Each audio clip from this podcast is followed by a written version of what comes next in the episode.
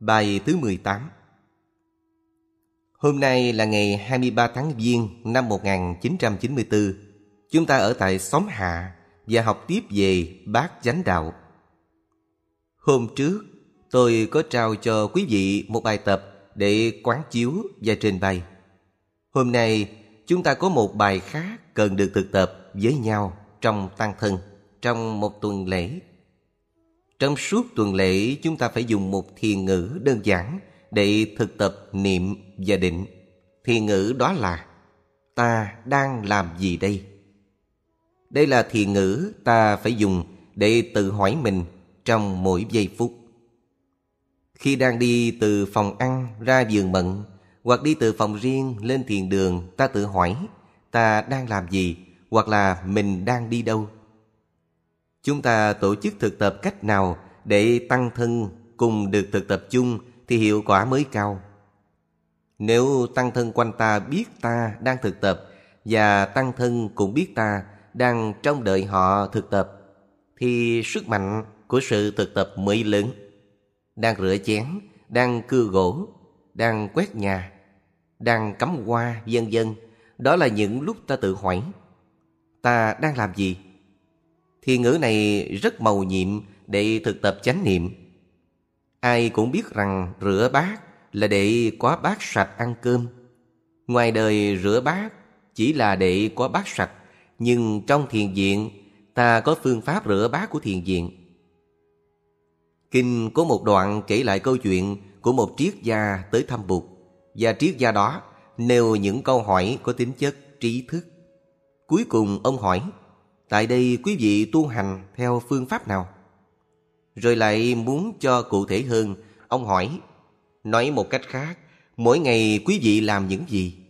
Bụt cười và bảo, chúng tôi đi, đứng, nằm, ngồi, giặt áo, rửa bát, quét sân.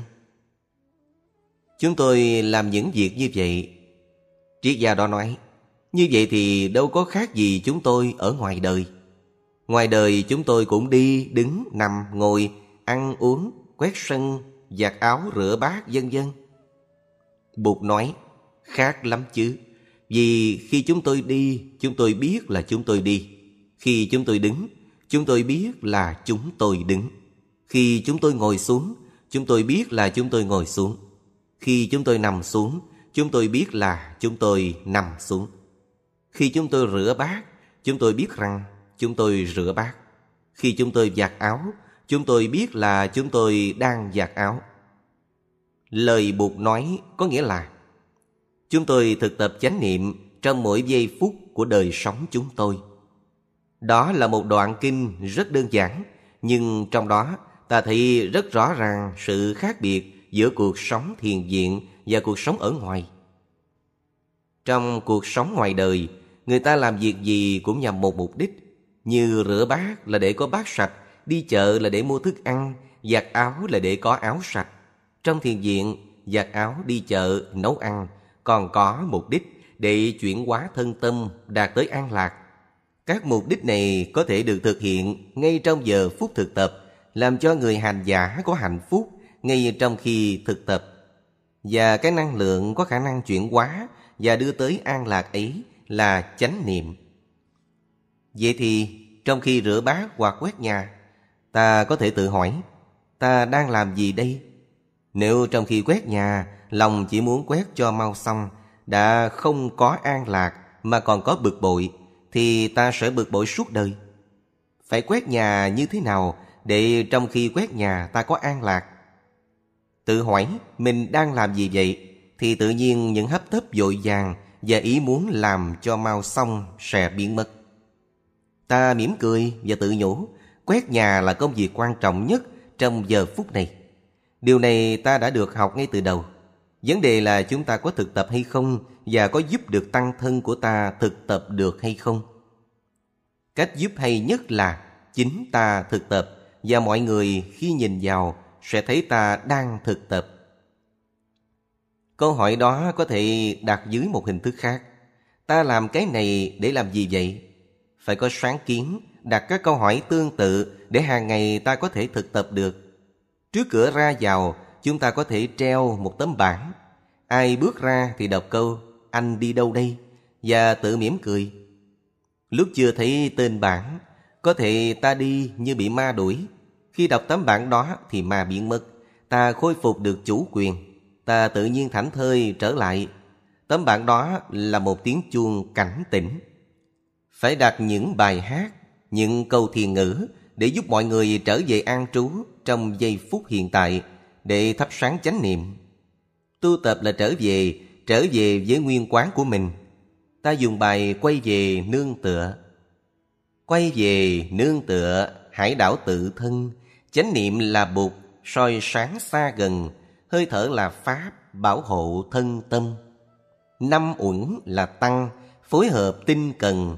Thở vào thở ra là hoa tươi mát, Là núi vững vàng, Nước tĩnh lặng chiếu, Không gian thênh thang.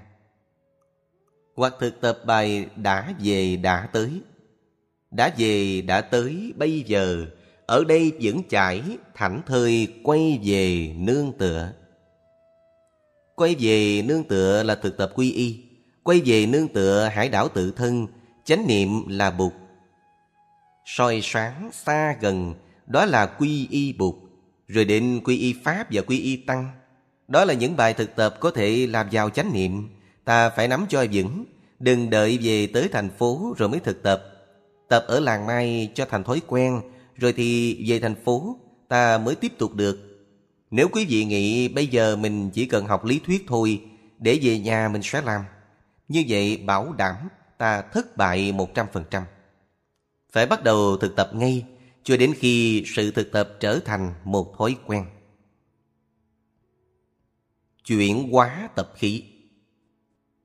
Dân ta vốn con nhà nghèo, Hay làm hay làm, Hở tay ra là phải làm, Không bao giờ cho tay được nghỉ. Đó là một tập khí Mà những hạt giống được truyền từ nhiều thế hệ cho đến chúng ta. Nhưng chúng ta đã biết rằng muốn ăn trú được trong hiện tại thì mỗi bước chân đều phải thảnh thơi, tập khí làm không hở tay trở thành một chướng ngại. Vì vậy ta phải thực tập thế nào để khi ta làm cũng như khi ta không làm gì thì sự sống vẫn có mặt. Muốn chuyển hóa một tập khí, ta cần trải qua công phu tu luyện. Tăng thân là một dung dịch trong đó ta ngâm mình vào để cho tập khí tan rã. Trong tăng thân có những người đi đứng thảnh thơi, có khả năng an trú trong hiện tại. Họ nhìn, họ nghe, họ nói, họ cười, họ thực tập an trú trong hiện tại. Khi đặt mình trong một tăng thân như vậy, thì dần dần ta thấy tập khí của ta sẽ rã ra. Cho nên, những người mới tu luôn luôn phải sống trong tăng thân, phải nương vào tăng thân. Có những khóa tu kéo dài chỉ có 4 ngày thôi, nhưng trong 4 ngày đó có thể xảy ra những phép lạ. Ngày thứ nhất vào dự khóa tu, có người cảm thấy rất miễn cưỡng và có cảm giác chật chội. Đi đứng nằm ngồi bị bắt ép phải theo một khuôn khổ. Người ta cảm thấy bức rứt. Nhưng nghĩ nếu bỏ về thì uổng công đi, uổng cả tiền bạc vì tiếc rẻ, cho nên họ ráng ở tới ngày thứ hai. Ngày thứ hai họ cảm thấy bớt khó chịu, tuy chưa thoải mái lắm nhưng mà tạm sống được. Người khác làm được tại sao mình không làm được? Tới ngày thứ ba thì thấy hay hay. Đi chậm lại cũng cảm thấy thoải mái. Ăn cơm im lặng. Ban đầu tưởng như là ngột thở. Nhưng bây giờ mình bắt đầu thích. Những tập khí cũ bắt đầu rã ra. Rồi tới ngày thứ tư họ bắt đầu ưa thích. Nhưng khóa tu lại gần chấm dứt rồi. Cuối ngày thứ tư họ hỏi bao giờ có khóa tu mới. Đó là trường hợp của những người thành công trong bốn ngày họ đã nếm được mùi vị của sự chuyển hóa, nếm được niềm tịnh lạc của sự thực tập an trú. Những người này sau khi trở về thành phố, có thể kéo dài tình trạng thảnh thơi đó ba bốn tuần hay năm bảy tuần. Nếu có một số bạn bè, mỗi tuần họp nhau lại để nuôi dưỡng tiếp, thì việc tu tập có thể kéo dài ba tháng. Nếu không thì sau dài ba tuần là họ bị hoàn cảnh lôi kéo và đánh mất nếp sống tu tập Tu tập vững ở trong tăng thân rồi, mà trở về nhà vẫn còn rất dễ bị đánh mất. Không thể nói rằng ở làng ta chỉ cần học lý thuyết, về nhà sẽ thực tập cũng không muộn. Chúng ta biết là mình bị cái tập khí tham công tiết diệt, sai sự đến nỗi lúc nào cũng chỉ nghĩ đến tương lai. và sẵn sàng hy sinh giờ phút hiện tại. Ta biết rằng như vậy là ta đang đánh mất sự sống của mình. Buộc vậy phải sống sâu sắc giây phút hiện tại, chăm sóc giờ phút hiện tại của mình với hết tâm tư mình, tức là đã làm hết sức mình để lo lắng cho tương lai. Vì vậy ta áp dụng ngay những phương pháp mà thiền viện chế tác. Khi đi thì biết là mình đang đi, khi đứng thì biết mình đang đứng, khi ngồi thì biết mình đang ngồi. Khi rửa chén thì biết mình đang rửa chén. Ta tập mỉm cười với ta và tự hỏi ta, ta đang làm gì? Ta đang làm cái này với mục đích gì? Rửa bát trong chánh niệm là đang tiếp xúc với sự sống nhiệm màu. Tôi đang là người thức tỉnh, tôi đang an trú trong hào quang của Bụt và tôi đang giải phóng tôi khỏi những sợi dây ràng buộc lôi kéo. Con ma quá khứ, con ma tương lai, con ma giận hờn, con ma lo lắng, không nắm đầu tôi được. Tôi là một con người tự do. Như vậy, phẩm chất của sự sống trong giờ phút rửa bát trở thành rất cao. Phẩm chất cao hay thấp, có hay không là do ta có thực tập hay không. Hai ngày qua, tôi đã chép tên họ và pháp danh vào điệp hộ giới của một số Phật tử đã quy y tại Bắc Mỹ. Có hàng trăm pháp danh phải ghi chép, rồi lại phải đóng dấu hàng trăm lần. Sau đó tôi biên địa chỉ trên bì thư để gửi cho từng người, rồi dán tem. Có hàng trăm điệp hộ giới để làm, nhưng ta phải làm như thế nào để công việc trở thành một sự thực tập, chứ không phải là một việc cần làm cho mau xong. Khi cầm bút viết xuống một tên hay một địa chỉ, ta có thể thực tập mỉm cười, có thể thực tập tiếp xúc với một người. Người đó, ta biết rằng trong vòng 3 ngày hay 5 ngày sẽ nhận được điệp hộ giới. Người đó sẽ mở ra, sẽ mỉm cười, sẽ thấy tên mình, sẽ nhớ lại ngày thọ giới của mình, sẽ thấy lại địa điểm nơi thọ giới của mình và sẽ đọc pháp danh của mình. Người đó biết hay có thể không biết rằng pháp danh này do chính thầy mình viết lên trên điệp hộ giới của mình. Nhưng trong lúc viết, tôi biết là chính tôi đang viết pháp danh người đó vào điệp hộ giới với tất cả lòng thương yêu, với tất cả sự tin cậy, tin rằng người này sẽ thực tập năm giới vững chãi để bảo vệ hạnh phúc, an lạc của mình và của gia đình mình.